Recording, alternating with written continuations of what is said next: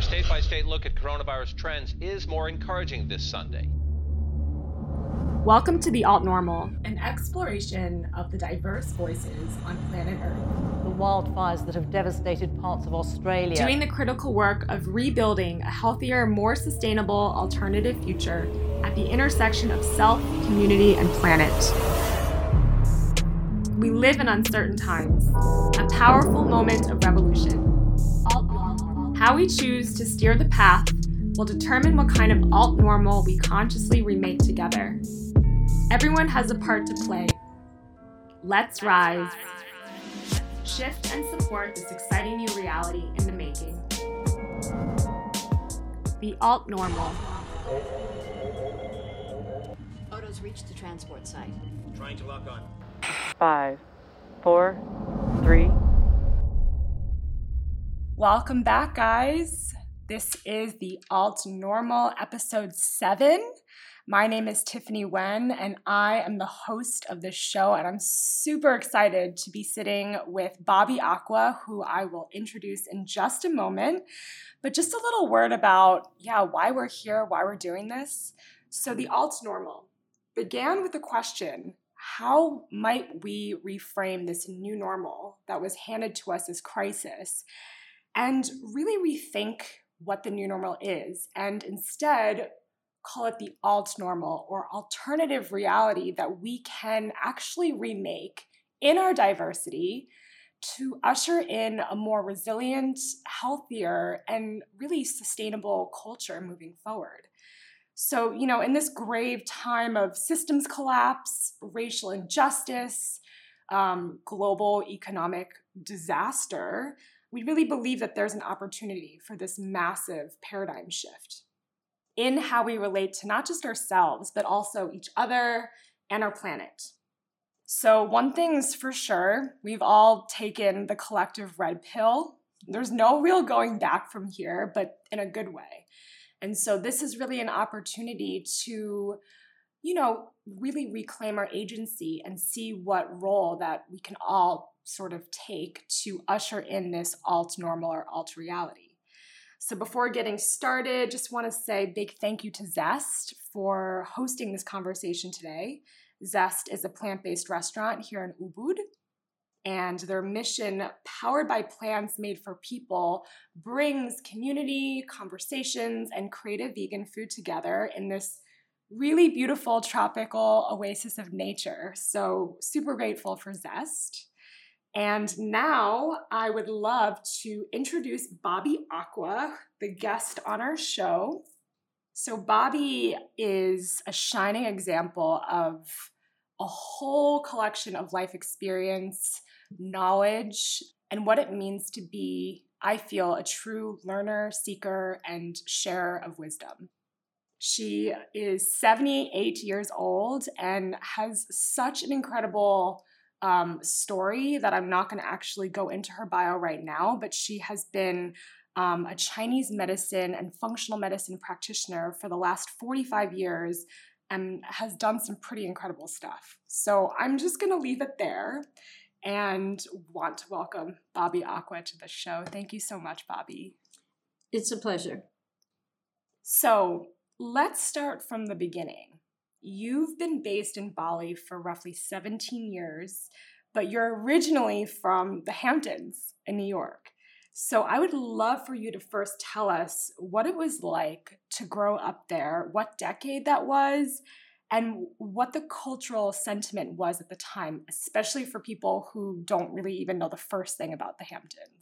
Well, I have to correct that. Actually, I came here from living in the Hamptons, but I grew up in Minnesota and I grew up in a privileged background. However, I was in that group of people who in the 60s was given the red pill, were, were given the red pill.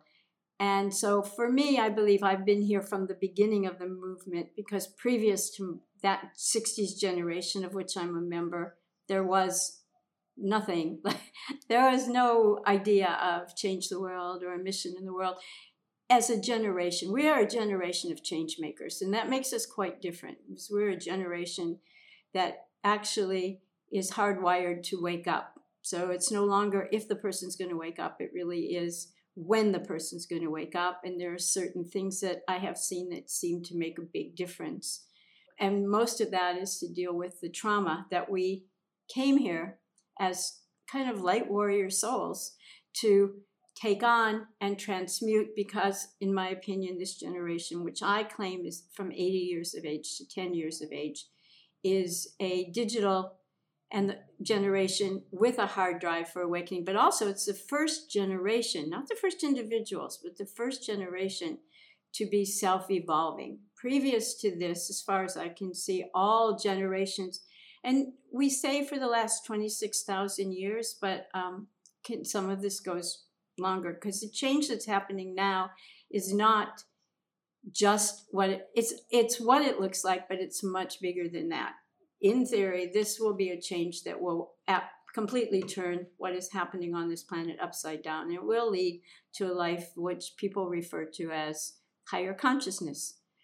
And that started for me when i was 25 years old and happened to be in the right place to get the red pill. And I belong to a young generation of 20, mid 20s to certainly mid 30s of people who were simply seeking consciousness expansion and awareness, which has then developed through many other transitions to now, where we're at the beginning of the actually this ch- change that's in many ways so big it's even harder to imagine than what's going on now. But we have good assurances that this will happen. And just as a side note, people might be interested to know that during the 60s, we had a lot of extraterrestrial activity here, mostly done through message channeling, something like what Hicks does, you know, gives a message. Today, they, then they went away. And well, I don't know if they went away, but they actually got quiet and heard nothing about the extraterrestrials until now. So they are back. So this is so big. And I mentioned this so people get some idea. This is not an individual thing. This is a collective thing. And the and it is being engineered, you could say, certainly by the planet who needed a timeout to heal. And it's unfortunate that politics in the world and scare and fear got mixed into something that could have been handled differently. I also have come to the conclusion that for Westerners, so in Chinese medicine, half of your body is being and half of your body is doing. And so I believe now that one of the things that can come out of this, and I'm sorry there's so much emotional stuff, kind of crazy stuff around it, is a chance for Western people who have done doing to its ultimate max to have a chance to do being. So this will become more and more about being, about integrity, about allowing everyone on the planet to find their own authenticity, by about uh, some kind of a collective community sharing on every level. So I want to unpack so many things that you just mentioned.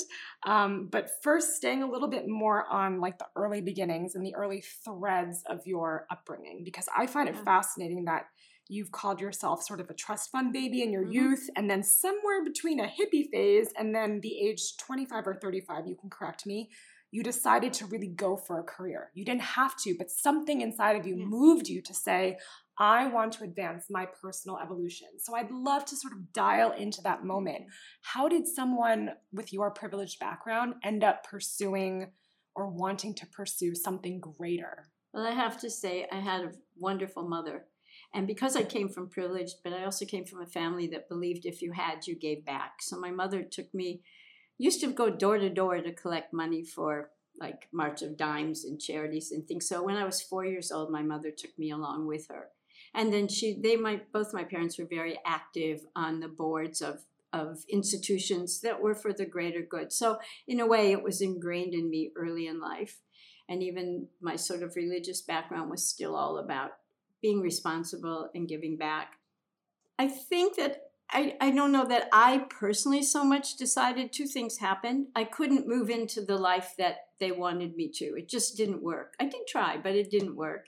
And also so my circumstances changed and i came to the realization that i would probably have to take life a little more seriously. But at that point i had tried a number of things that kind of had a time limit. And so because part of being in the quote unquote hippie movement was also about massage and eating right and herbal medicine there was a day believe it or not you could just go into a store and buy any herb without any warning and all that stuff. And we really didn't have people dying then of all that stuff. So it's world has changed quite a bit. But it was a really wonderful time to be alive. I will say that revolution was a lot more fun than this revolution appears to be, but um, this one is going to make a bigger change. So that's all that really, really matters is what's what the nature. I think most people in the spiritual world, young people today, it, do know they're here for a purpose. So for us, we knew that too. Once we started on the whole alternative, I guess, alternative pathway through life, I think we all realized that we had a mission in life, or that we, we certainly realized we were thinking in the common way that people were thinking. And we had a big stance against war was wrong. And um, I tell people that in the 60s, when we were marching and protesting against the war, we literally had full beer cans thrown by us by, by common people who was, felt their life was threatened.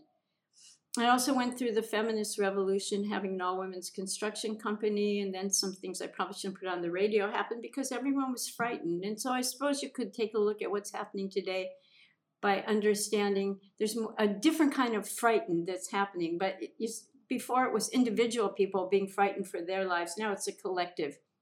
So at any rate, I, it just kind of one thing led to another. And actually, I just connected with Chinese medicine the minute I met it. So, and then I was offered the opportunity to study with the leader of the functional medicine movement before there was a movement at the same time, and they kind of blend together. So that's a perfect segue because I want to focus now on your background in Chinese medicine. Mm-hmm. So this medicine system has been around for thousands of years. Mm-hmm. It's super ancient and old, yet from my understanding, it only started to take hold as a licensed practice in the late 70s and early 80s. Um, you got into this um, practice at the height of the AIDS crisis in 1989, you mentioned before. So I'd love to hear why did you choose this path of all paths at that precise moment to kind of maybe address or meet the cultural moment of the time? So maybe it would be good to understand that in the early days, the spiritual movement did not have bookstores. Had a couple of gurus. We weren't sure where that fit in. We actually didn't know where we were going. I think we knew we were different. We knew we had stepped out. I mean, we didn't have a movie to base it on, but we knew we were, were down a different path. But it was pretty much, I describe it as Marine Corps boot camp we went on, something happened in your life, you fell in the mud, you got up, you dusted yourself off, and you kept going. And the way that we learned and our consciousness expanded was through the suffer, kind of suffering things that one goes through in life. And we didn't have, we really did not have a group of people older than us to show us the way. It's just, it was an inner journey. It was something that was driven from the inside. So years I guess at some point I realized that if I let the universe direct my life, I would have a much better opportunity for life to work for me than if I made these decisions after making a few decisions that didn't work out so well. And part of that was part of that actually led me to about everything that happened after that. Around 35, I did realize that I would probably have to take earning a living seriously. I wasn't going to marry well. I was educated in order to marry well. I wasn't really educated like young women are today. And I consider my generation's success, frankly, in the fact that today women like yourself look to the future, even if you decide that you're one of those, you know, people. And it's a beautiful thing to raise children. I raised one. Is that that's your calling? That at some point you're going to want an education or you want self development, which is a little bit bigger now, to be able to pursue you being what we call in the spiritual world all that you can be. And so that all started, that wasn't in effect when I grew up. Women didn't normally go to college, or that many did not go to college. And in, in the professions, it was very hard. All of that shifted in that period that began in the 60s and actually kind of continued through some of the 80s. The harmonic convergence was in 87 in which I understand that's really when this move, this energetic change you're seeing now actually got anchored on the planet. And then one thing led to another. I liked it. It made sense to me. I have always, I guess I've been motivated since I was 25 by the fact that I truly believe that the one real path in the world is the spiritual path or the connection with the divine. And so for me, everything I was going to do in life had to come under that. And so Chinese medicine was perfect because, and internal medicine, which was my original specialty, has to do with, for me, where you've moved from your spiritual path. So depending on how far you go, I mean, most people have had an experience, what we call in the West a Saturn return type experience, where they get a kind of a free course correction. But then many people have found that they can go just your, I believe we have souls, and so that you're allowed a certain amount of leeway, and then boom, if you you get little warnings, little warnings, and for a lot of us, we get big, we just get what we call slammed across the room, and then our lives get reinvented, usually on a higher level. Well, I'm always on a higher level, really. And and we just move forward from there. So for me, Chinese medicine and also functional medicine is actually Chinese medicine. We just talk about it from a more scientific basis. It really makes more sense for Western people, but it's actually the same thing in a different language, which, by the way, is also Ayurvedic medicine, Tibetan medicine, all of these ancient medicines, uh, shamanism to a great extent. Really, we all, all have the same basis. Your Chinese medicine schooling starts saying that man is a bridge between heaven and earth. And then the first day of Chinese medical school, you're taught. I was trained by Taoists. Most Chinese medical practitioners that probably come out of a Taoist space, whatever they call it. So that becomes how the universe is created you know, out of the one come 10,000 things, etc., that people I'm sure have heard of. And so, in any event, that goes through almost all what we refer to today as alternative medicine. I like to refer to it as traditional medicine.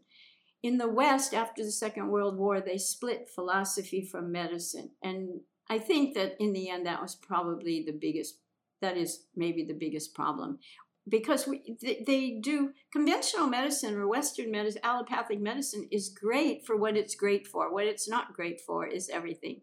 So it's great for acute things. Everyone gives the example. If I, you know, have a motorcycle accident here and I break a bone, I'm not going to go to an energetic healer. But it's not good for chronic things. And we have an epidemic of chronic disease from bad lifestyle choices, which people were indoctrinated uh, into. I was fortunate enough to grow up before there were pesticides on your food. So I think that, you know, older people too, and even in Bali, you can see it. The old people ride bicycles, they walk. Every indigenous, and I've worked a lot in different indigenous cultures, every indigenous culture today has the same problem. They've picked up the worst of Western lifestyle habits and they've dropped some of the best of their own thing. And I think that will also come back. But it's true, they're all suffering from the same types of diseases, all just diet related, you can see it. So I want to transition into right this indigenous sort of perspective that mm-hmm. you bring in, but first to kind of ground this really unique blend of Chinese medicine and functional medicine. Mm-hmm. I hear that these two things are kind of the same thing with different language around them, different frameworks right. to understand what they truly are, maybe even connecting to different audiences so they can really just come to the same understanding. Mm-hmm. Um, and I would just love to, yeah, like maybe get a picture of what maybe a typical consultation or typical okay. session looks like when you bring these two frameworks to a person who might not have even heard of these two. Okay, the practices. primary difference between traditional medicine and includes in that functional medicine is included is that we look at both what's known as the root and the branch. This is a very big thing in Chinese medicine in particular, but my friends who do the other styles, they do that too. So when somebody comes in, we take a complete we do take a complete medical history, but also I if they're open to it, I want to know where are they what's their life like? What's happening in their life? What um, what is do they have a spiritual path or do, whatever path they're on where are they at? What have they tried? What have they not tried? Now in america we have access to labs that we can actually pinpoint. Today also part of functional medicine is genetics. So we can pinpoint not only what your um, potential trouble can be and i do want to say right here genetics does not determine your health we have things called telomeres. Telomeres determine how your genetics work. Telomeres are based on they're how can I say they you work telomeres by your lifestyle. Bad lifestyle, short telomeres. Good lifestyle, you can rebuild telomeres as well. So we can correct everything. And I think the biggest combination that both Chinese medicine and functional medicine has is we're into rebuilding your health. And so, in rebuilding your health, both in Chinese medicine, they have something called the School of Spleen and Stomach, which is a digestive school. Was they have a lot of school in Chinese medicine. Every one of the uh, warring generations, they all had their own teachers. In in China, in the early days, the only people who got to study Chinese medicine were people from wealthy families who were in, very intellectual and philosophically orientated. And then some of it is said that it's channeled, is even a rumor that Buddha channeled some of Chinese medicine. So we don't have absolute answers. But in functional medicine, it's also what is the root of the problem? Where have you deviated from the from a healthy plan? And the difference is that in the West, we can test for most of this. We have extremely good testing these days. When I was practicing in America, we also had testing, but not nearly anything as sophisticated. And right now, it's not possible to do that from here, primarily because you have to ship blood and stool samples. And right now, that, as far as I know, is not possible. I haven't been able to figure out a way to do that. But if this is heard by people in America, it is absolutely possible. You can begin, we're starting to put out their information. You can engineer some of your own healing. And there are definitely well qualified people, both from my field, from the chiropractic field, and from the regular Western medical, who have decided that it's time for people to get healthy and not to just maintain them. And of course, this virus is kind of pointing that out if you know where to look. So, you said something earlier that I just want to pull out again. Mm-hmm. Um, you said that, I guess, at some point in the 80s, that philosophy and medicine kind of deviated in two separate realms of thinking. No, actually, that was after World War II when the pharmaceutical industries got started by Rockefeller and the powers that be. That's actually they, I was told one, at one point that uh, their idea of doing good after the war was to create this whole drug empire. I don't know, but the thing is that the, at that point, is as far as I know, that was the point at which they separated the philosophical from the medical. And you've called yourself a spiritual midwife. Yeah. I love those two words strung together, and I gather it's a blend of right your your studies and your training but also the way that you really feel um, healing and wholeness can come about. And first of all i would love for you to tell us what is a spiritual midwife and how how does what does that look like? Okay. Well if you operate from the basis i do which is whatever is happening in your life whether it's actual health or it's a relationship problem which usually affects people's health ultimately you have somewhere there's a place where you're stuck in your spiritual development because this is a vibrational planet. And so certain things happen at a particular vibration like illness and motorcycle accidents and stuff and other things don't happen at a certain vibration. So if that's true and i believe it to be true then that's what it's also why energetic healing works but energetic healing from any source will not last unless the person can become aware or be empowered to change whatever needs to change in their life so that they themselves are also generating or living on that vibration. So i call myself a spiritual midwife because that term came to me when i was trying to figure out how to say, What do I do? And that's because ultimately there's no such thing as only a physical illness. Uh, everything starts from a spiritual base because we're created from a spiritual source. And then it's mental, emotional, or physical. If you ha- mental is pretty much an easier thing to handle. If you're a very negative thinker, we can cha- cheat show you how to just change that. Emotionals are much more complicated, and most people, it's a big emotion. The unresolved emotional stuff is the biggest part of why they don't get better sometimes, no matter what they do. When I started my practice, there was there is a great spiritual teacher whose wife died of cancer. They were evolved Buddhists way back in the 60s, and uh, she wrote a book which kind of said she did everything. But my spiritual training told me that that just isn't possible unless it's karmic. And frankly, in 45 years, I haven't really seen karmic illness. I believe it probably exists. in high, particularly an old gurus had a lot of it, but I think for the average person, it's a much more linear situation. So I started out by taking all the people who said they tried everything and couldn't get better. And I did that for free. And I learned a lot. And one of the things I learned is that the psychological and emotional component of everyone who's having any kind of a health issue is really important.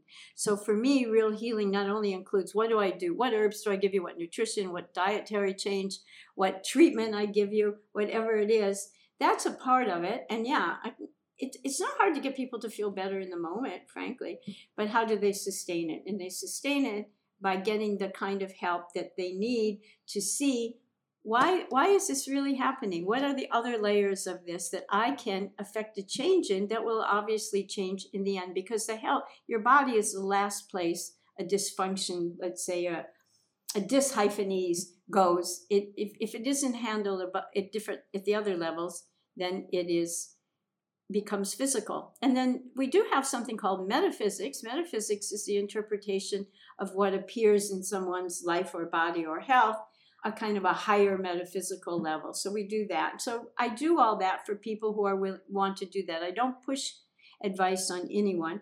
Plus, look, I'll be 78 in December. I one of the few. I think one of the real problems is that your generation, my generation for sure, we did not have elders enough elders anyway to really tell us what life was really like, what's really going on here, and how is it and from the time of the 60s till now, we have obviously birthed a generation of people who know intuitively that there's something deeper going on, but not enough elders. And I think there are a lot, there are a lot of leftover hippies in their 60s. Many of them are not public.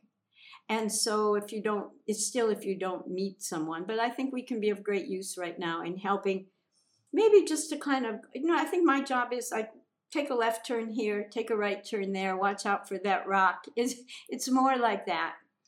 And I will we'll dig more into right like the role of spirituality and consciousness mm-hmm. in impacting our physiological health. Mm-hmm. Um, but I wanted to see if you could maybe recall. There's probably tons, but recall a very significant moment or memory of working with a patient that was diseased, not at ease, and I don't know, like a, a, story of, you know, someone who really felt, I'm never going to get better, or this is impossible, mm-hmm. or my mm-hmm. allopathic doctor said, sorry, there's nothing really you mm-hmm. can do. Maybe you can take some pills or just live with it.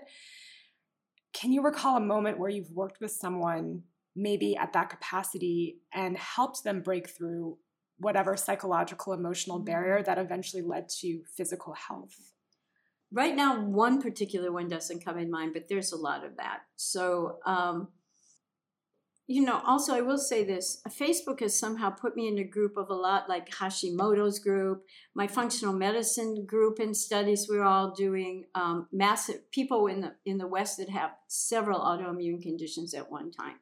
I think getting healthy is actually today it's a known science how to get people healthy. And i've listened to case studies from people who've had clients ext- maybe even more so than I. And also in Bali, I, I, I, work with a very hip group of people, so it's not so, it's, we have to go back to the West to do that.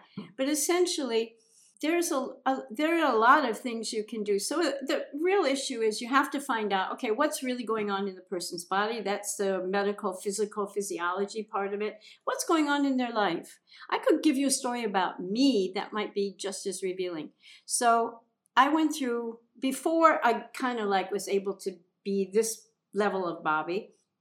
I went through it when it's known in the world as a very long dark night of the soul. And at the end of that, sort of towards the end, I took a job as a volunteer in India for Tibetan refugees. I do a lot of medical, I have done in the past a lot of medical volunteer work as well. So I went there, and it was a really difficult, difficult situation. In the meantime, this whole Dark Night thing had started with a big, like it usually does, a big emotional rug pulled out from under your life thing, which I had been struggling with for about three and a half years.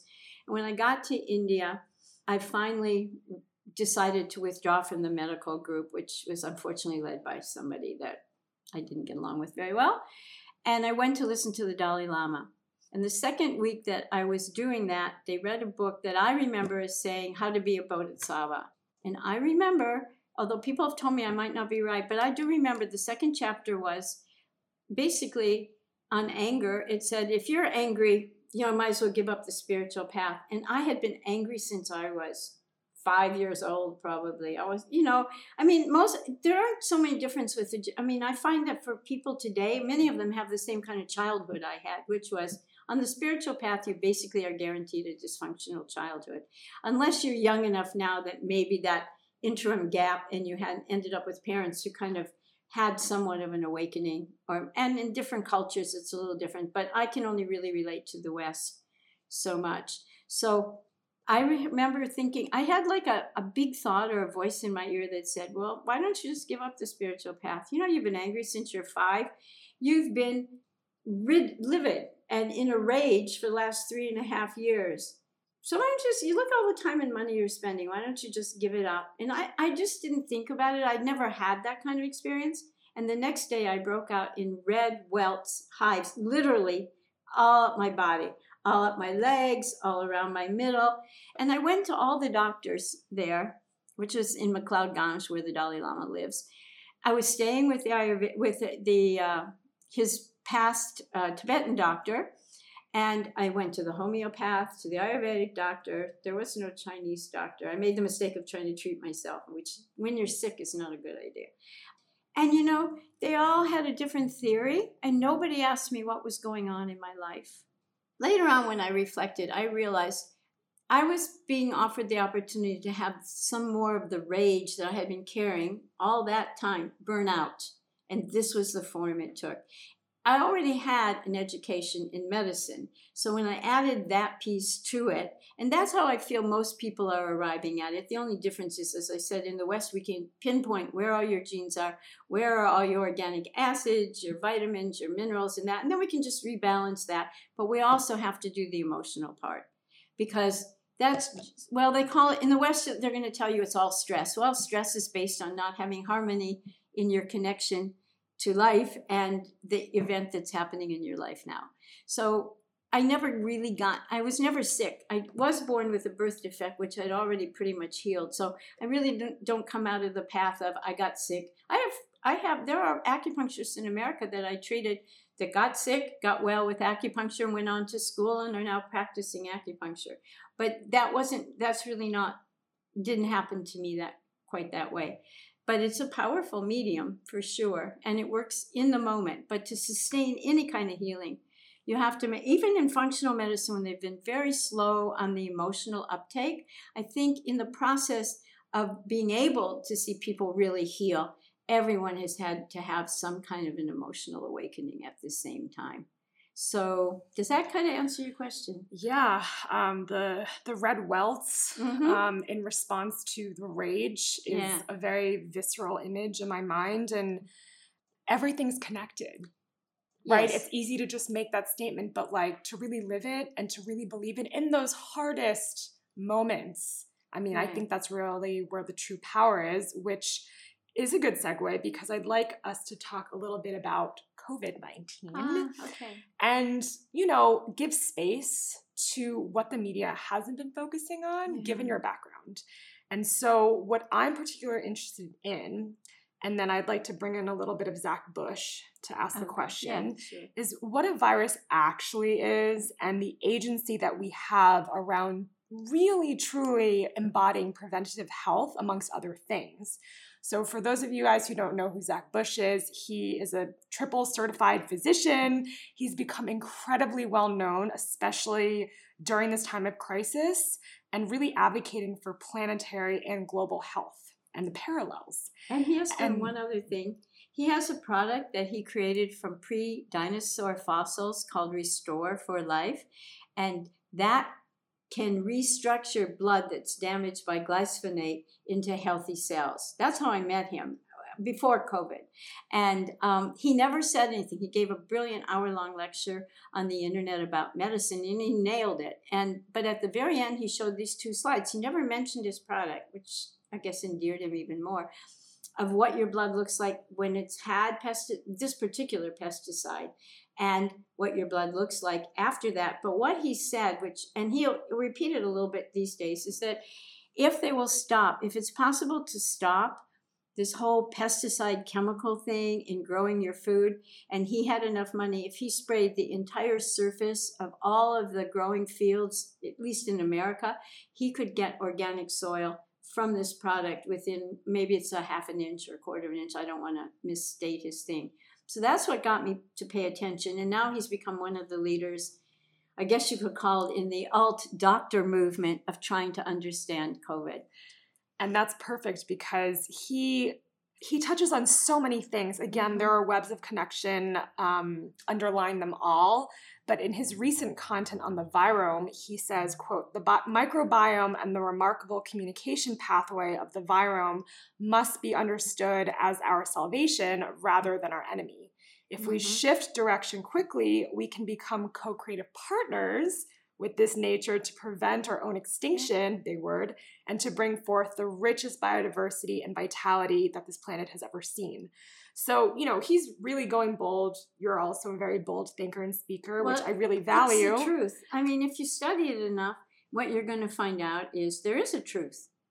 And it isn't as complicated as what people might think. There are there are more than there is more than one school of thought on this virus. So if you go back to like Rudolf Steiner 100 years ago, is somebody that most of us in this world respect greatly. He started anthroposophical medicine.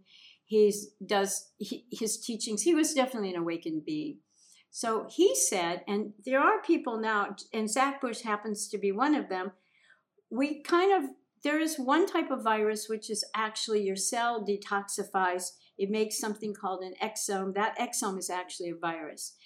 It has appeared on this planet continuously over time when there has been an increase in microwave activity. So that was the original thing. That one has had very little play, if any.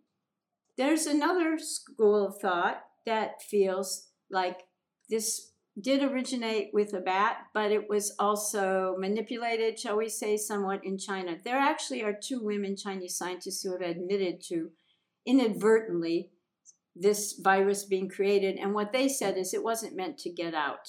And then there, there are stories about how it got out. But so basically, there is some credibility in that. I actually listened to their original YouTube broadcasts.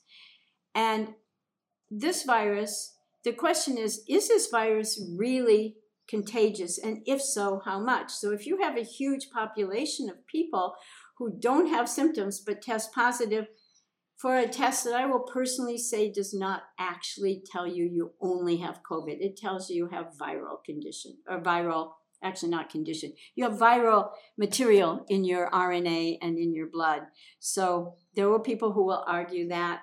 But because we're not studying the people who test positive and don't get sick, we have no real idea what is the true nature of this virus and how is it impact and how how we're dealing with it what we're asking people to do.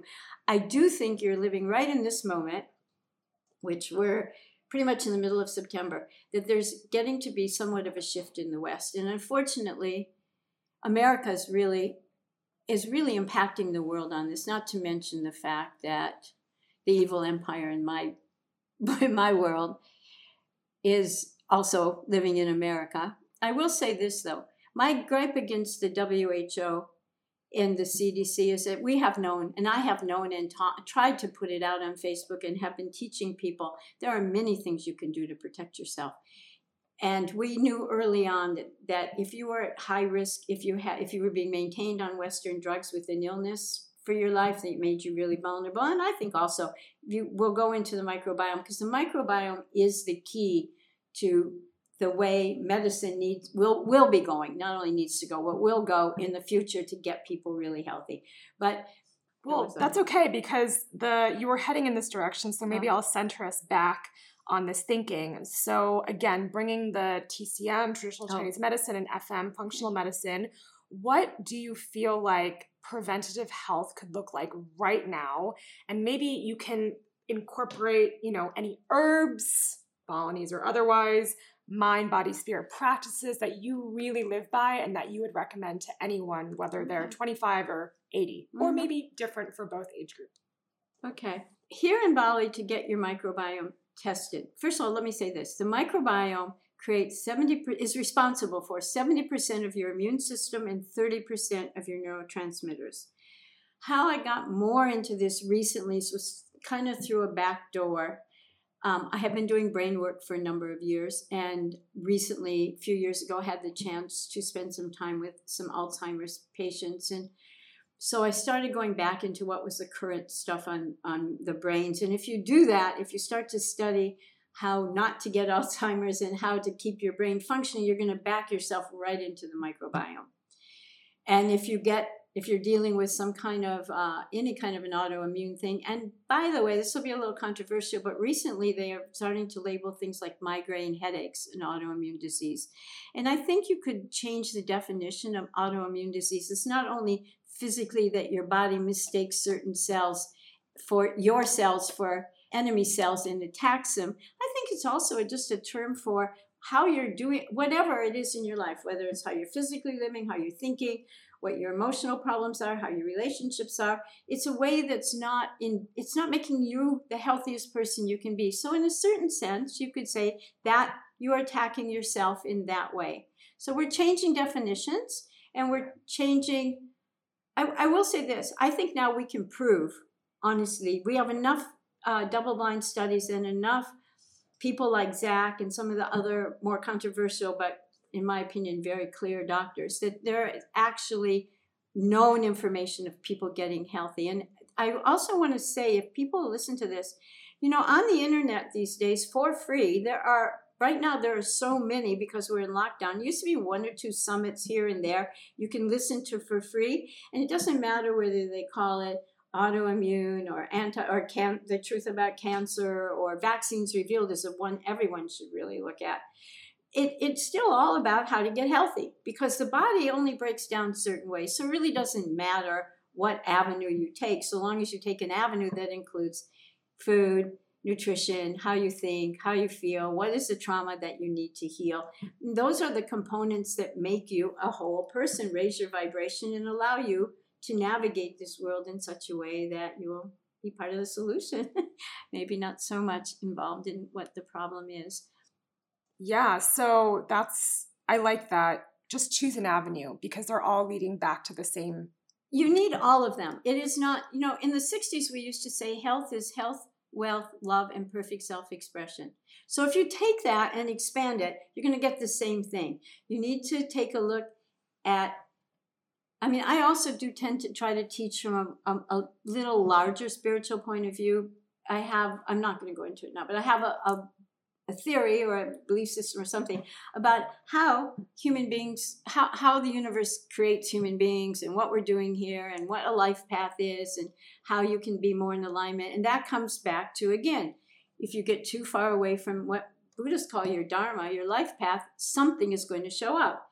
This may not be a health issue, it could be a relationship issue, it could be any number of things. So if we can help you to understand what who are you, what are you doing here? Because ultimately in the spiritual world, this is about finding out who you really are, not who you've con- been conditioned to be. And I do not use the word ego. I really think it's a contaminated word. This has to do with we're all conditioned. And if anything, you can find out now by watching how this response to COVID is going in the West, how really deep conditioning goes.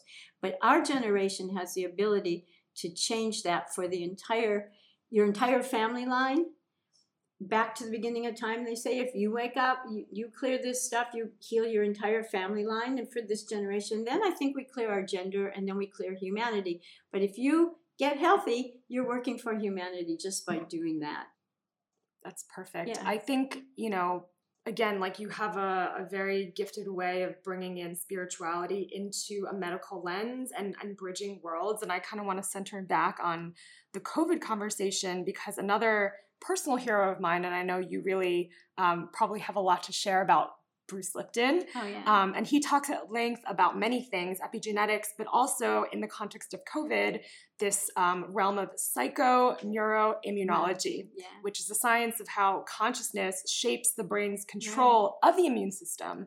So, you know, kind of coming back into like the spirituality and science realm, what would it actually look like to align our consciousness with a healthy immune system?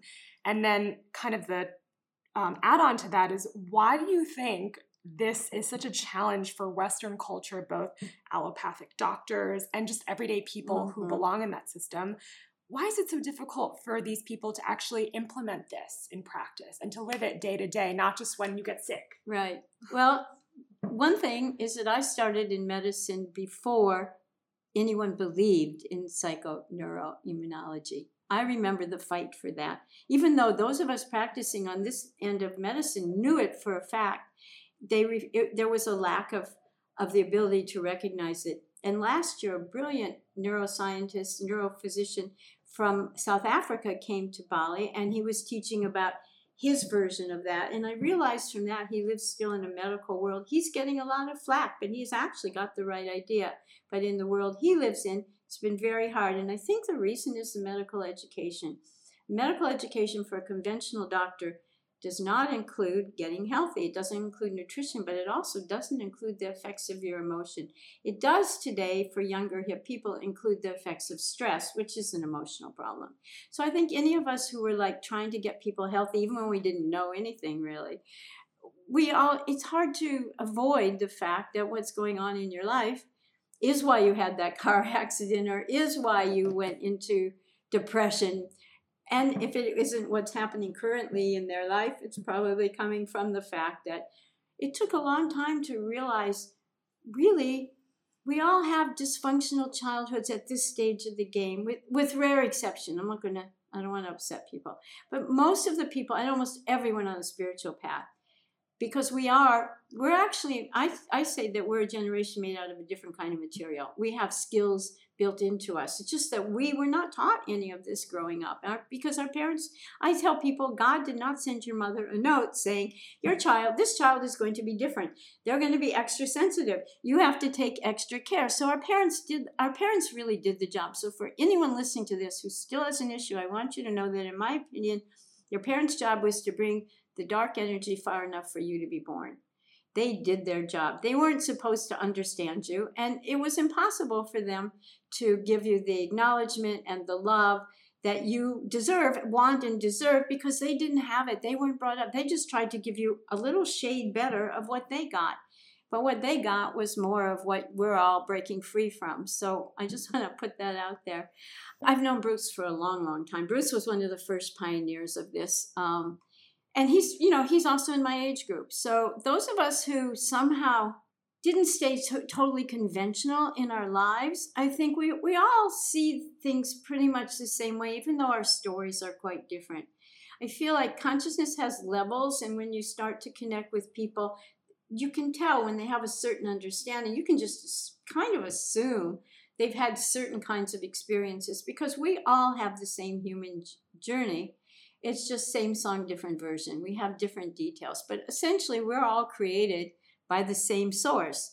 And in that source, there is some kind of a plan that if you're interested, you can find out. It's not that much of a secret.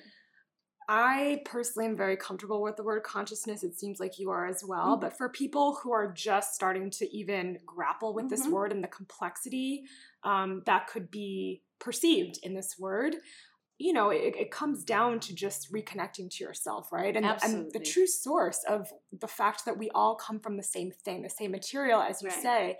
And I would love to get a little inside lens into Bobbi Aqua's world and ask is there a practice or like Mm. a hero or something that you show up to every day for yourself to be able to align your consciousness with your immune system? Yes. So I think you, you could really honestly say that to some extent there is a direct connection between your consciousness and your immune system. That's not something I hear in the world, but if I look at it from where I look at it, yeah, there would be the same thing. In Chinese medicine, your, your immune system is the out layer just under your skin to the outside world. So it's how are you relating in the world? So that would also apply in that way as well. For me, I think at the moment, the best thing anyone can do is you have to find out your own version of God, spirit, divine light. I don't really care what you call it. Words are just words. But your connection to your own soul, your own higher self, however you want it, is really now the most important thing because on this planet there is a huge energetic shift happening. And they call it like third dimensional consciousness and fifth dimensional consciousness. So anybody who's at all kind of aware of the shift will know that. And for people who don't, it basically means we've gone as far as we can, taking advantage of people, having only a few wealthy people, having power be more top down rather than the way we treat and respect each other. In the 60s, I did live off the grid in a, in a uh, kind of a hippie based community.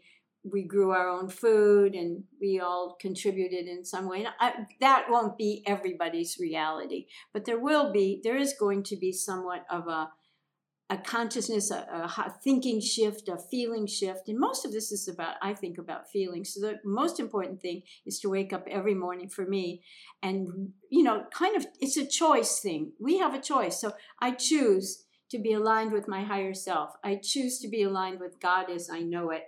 So that when I have to process some of the humanitarian emotional shift, which I actually end up having to do, but not everybody does. I have a way of not getting bogged down in it. And that that has been a challenge over the last few months, much better now. So I do teach mindful, I actually teach or suggest mindfulness over meditation to begin with, because mindfulness you can do during the day with your eyes open, breathing. One thing I have learned in life from certain sources is that the only real thing here to count on is your breath. Really, if you just get kind of really out there and you look, we don't know about our birth. Really, we have no idea really why we were created the way we were or what. We have some idea maybe what created us. We don't have really clue what we're really doing here, what this really is all about. It's kind of an on, never ending story, kind of ongoing journey. But our breath is the real thing. And so breathing, I teach I have I like people to take time out during the day. And mindfulness to me is something like there's a beautiful flower behind you, if I focus just on that flower and just breathe 10 breaths, I'm in the present moment. So it's about coming into the present moment and then staying connected with your higher self and the higher energies on the planet.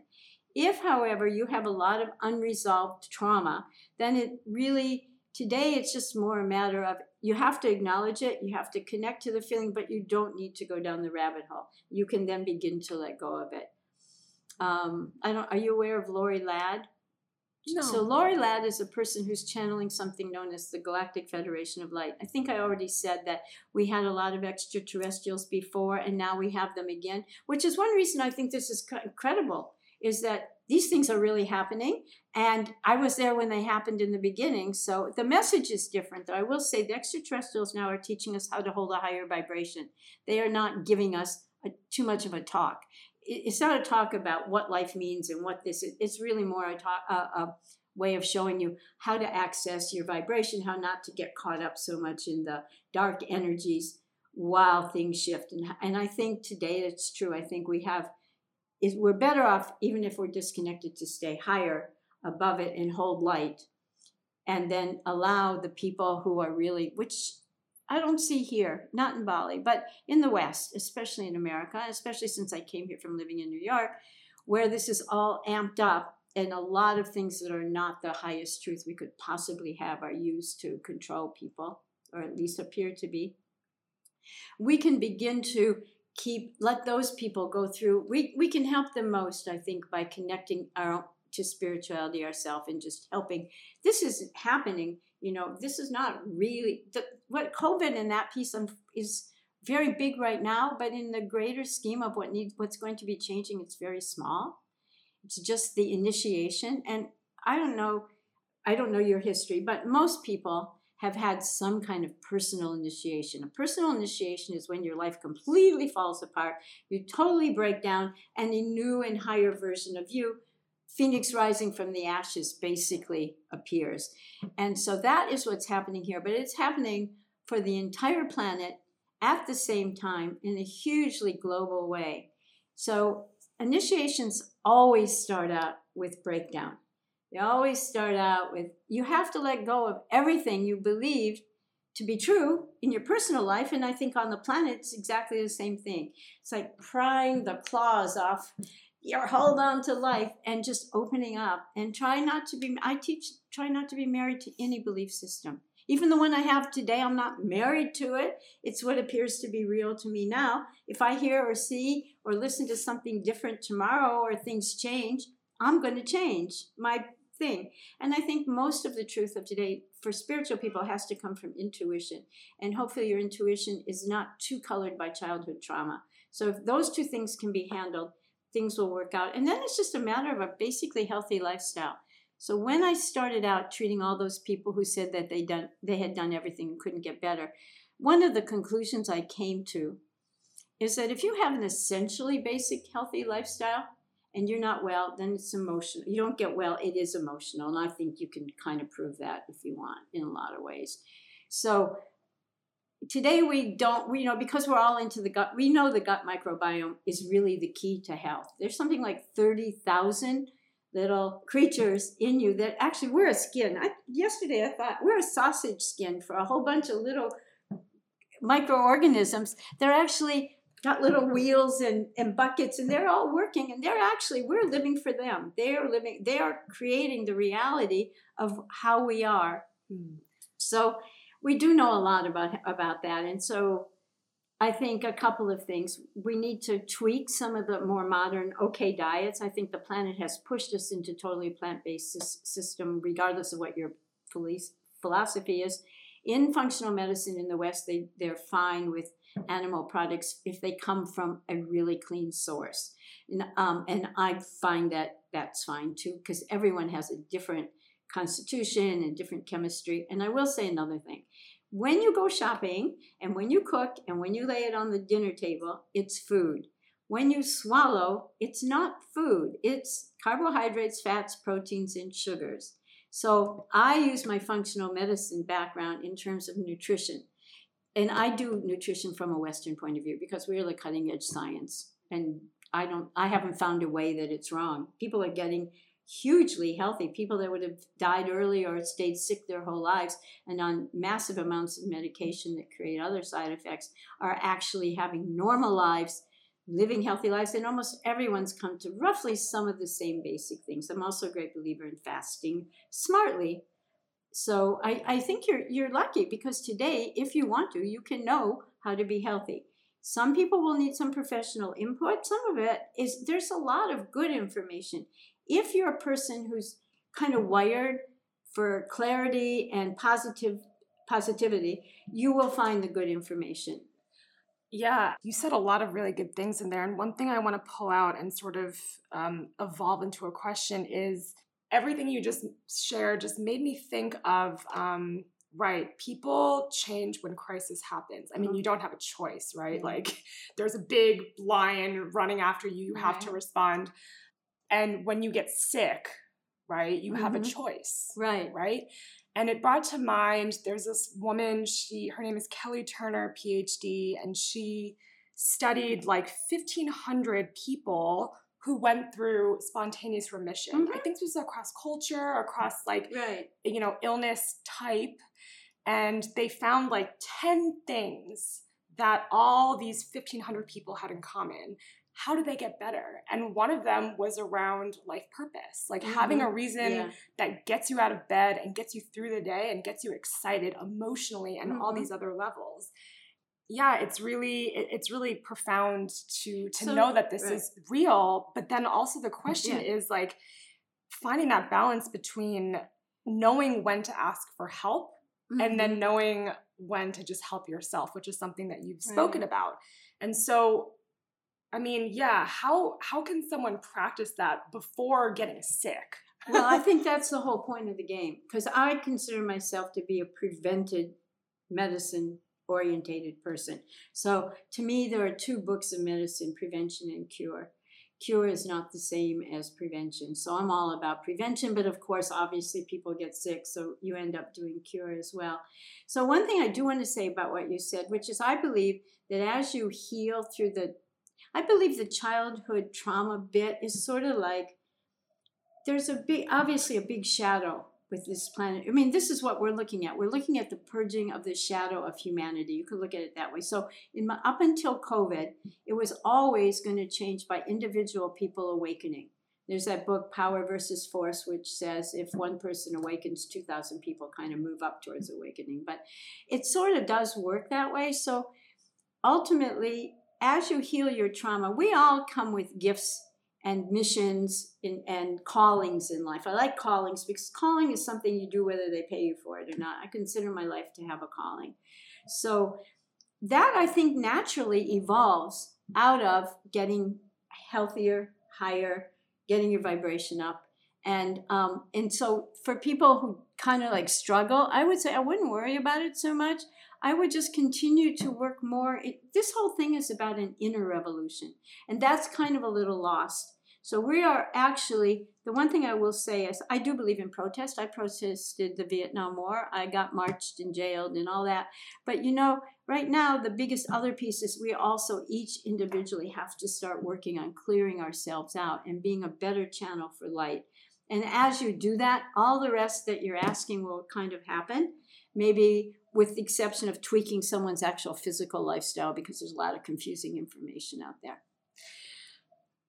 Wow. Yeah. So I would love to shift into kind of like big visionary thinking now, which you mm-hmm. were kind of touching on already. But in this pandemic and this post pandemic world that we're moving into this alt normal reality, right?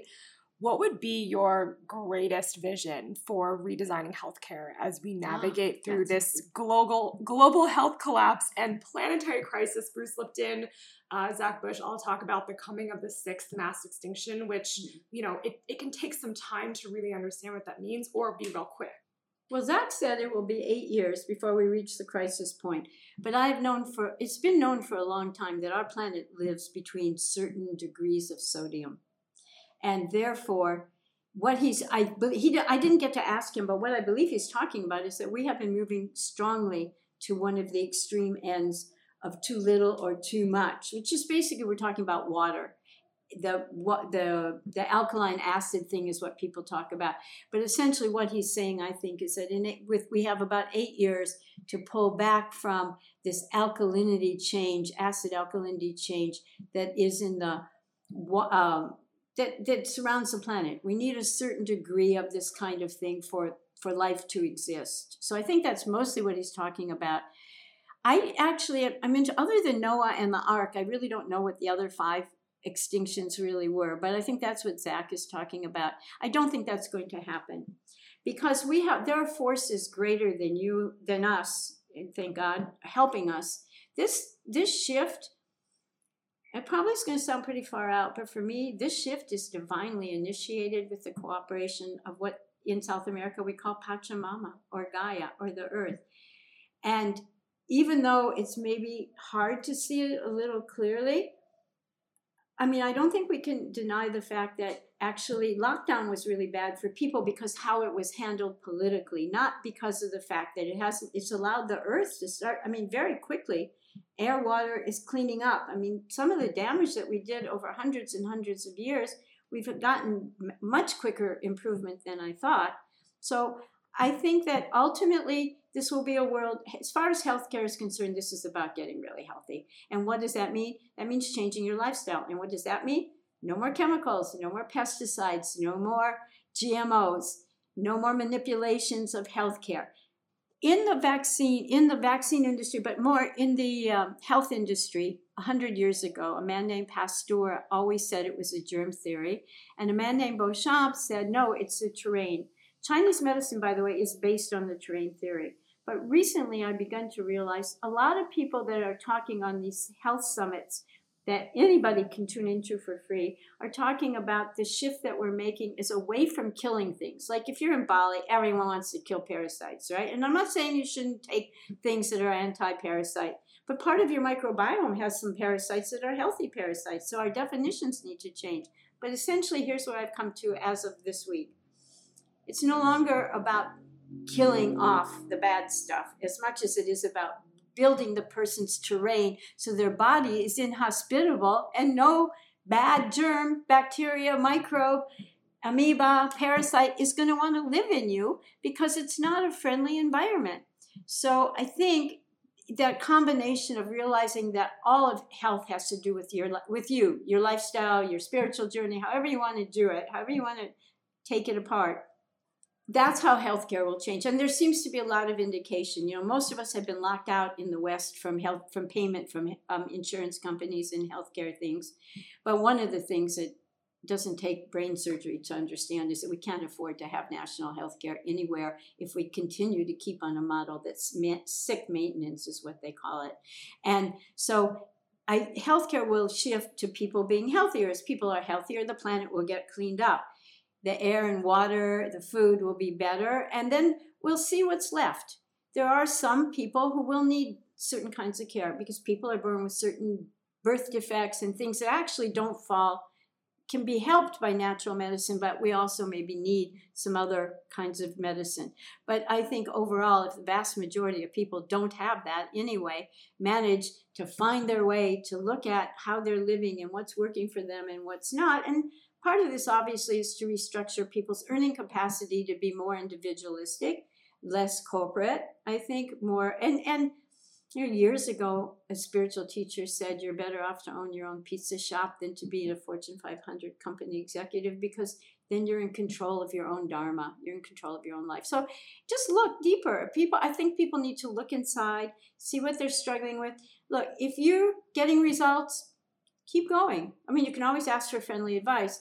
If you're not getting results, if things aren't going the way it seems like they should, that's when you want to seek out somebody who has a professional education.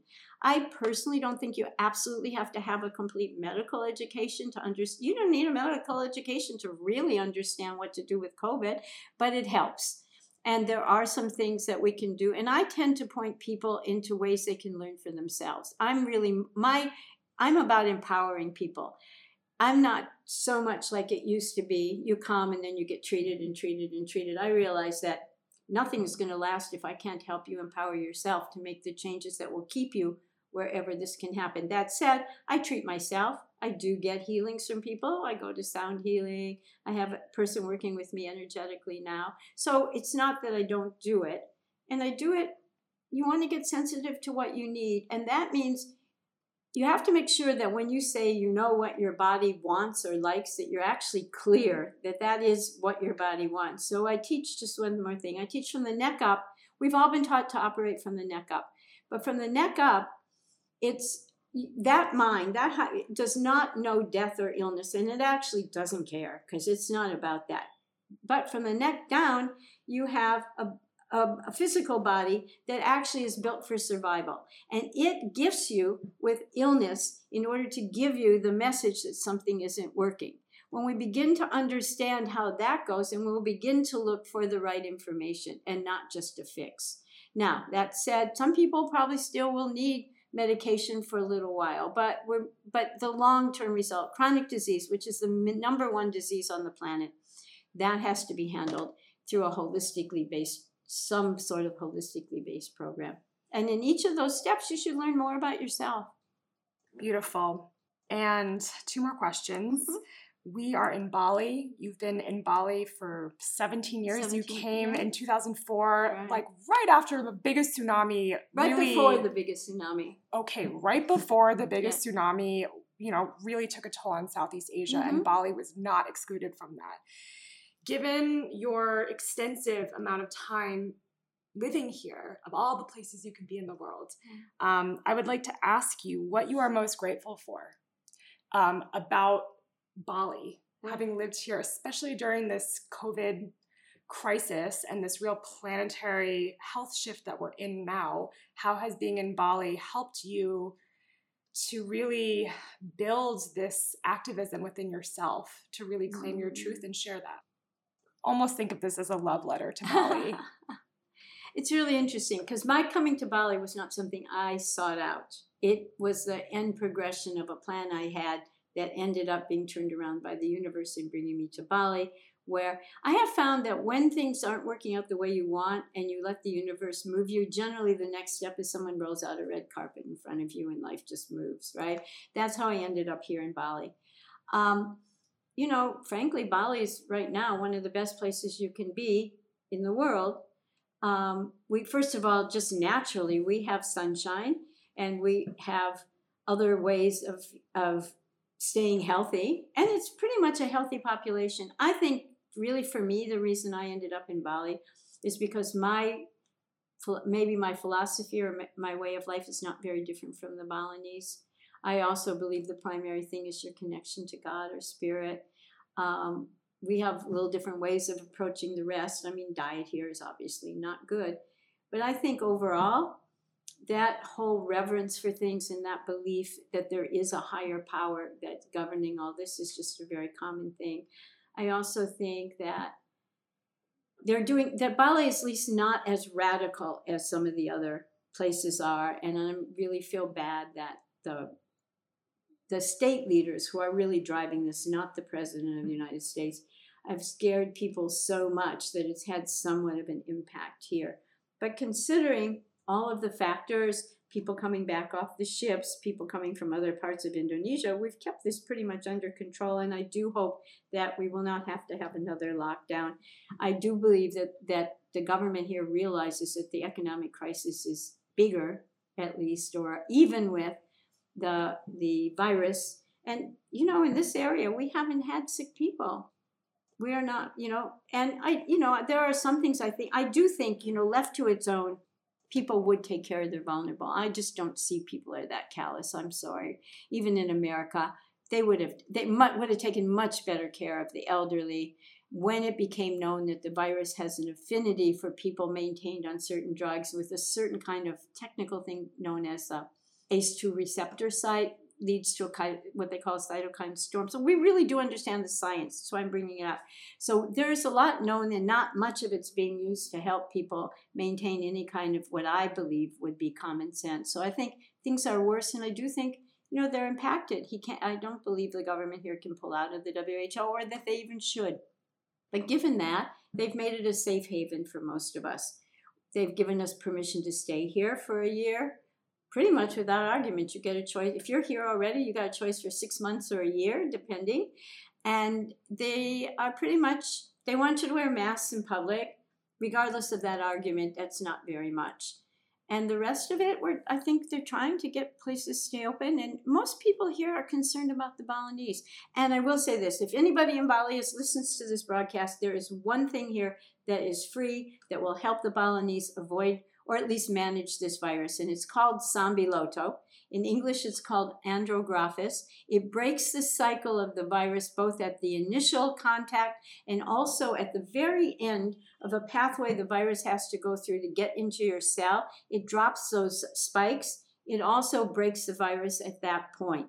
So, anybody who has any local, just please, they all know about Sambiloto. It tastes terrible. I've stretch to the point of saying, okay, put honey in it. I don't care. But if they drink even a couple cups a week, hold your nose. That really, really will help them. And we at Bumi Sehat, they were giving out free. Um, they weren't giving it for free, but they were giving out. We made a lot of tinctures and dried medicine. We've pretty much used that up. But you can. It grows wild. So I just want to. I keep. That's my main message for Bali right now. That you Western people have a lot they can do here. We can get intravenous vitamins. We can. We don't need to go to the doctor. We just go and ask for the things. You know, we're, we're really we're in. We're just really blessed. So I suppose my answer to that is I'm just thankful to God that I was one of the people that the universe decided could stay here, and to the government of Indonesia for allowing that. Beautiful. Thank you for the tip, especially to the Balinese, who we are so privileged to be in community with. And to close our conversation out, if you can leave our audience with a message or a question that they can mm-hmm. reflect on beyond this conversation, what would be your final oh, message or question? I think the message would probably be that you have more power in how this goes than you might think that you have and that you are designed to be a healthy, connected person, and that that is the best way that you can help the universe help this planet. The question I would say is the proverbial question Who am I? What am I? What does it really mean to be in a human body? Never mind at this time on earth, just to be here. And to kind of delve deep more deeply into what what is life? What is it about? What does it mean to be a human being? I mean, that's how I got here. Was just endlessly questioning and finding people that had different answers and kind of seeing what I resonated with. Lots of wisdom, lots of hope so. experience. um, really grateful that you could share your time and your knowledge and just continue to do, yeah, this really important work of helping people understand how they are more powerful than they might Mm-hmm. Right. think they are and that, um, yeah, we have agency in our health. Absolutely, absolutely. And I am writing a program, a book and a program to get so that people can start to do what you're asking for themselves and then know when they need to add for extra help. And we're getting clearer and clearer every day how people can really heal themselves. Beautiful. Yeah. Thank you so much, Thank Bobbi. you. Oh, it was fun. really excited to continue to Uh, watch your journey and yeah thank you guys so much for watching stay tuned for the next episode the alt normal thanks for tuning in to the alt normal i'm your host tiffany wen and this show is produced by resonance the creative practice of dig seed grow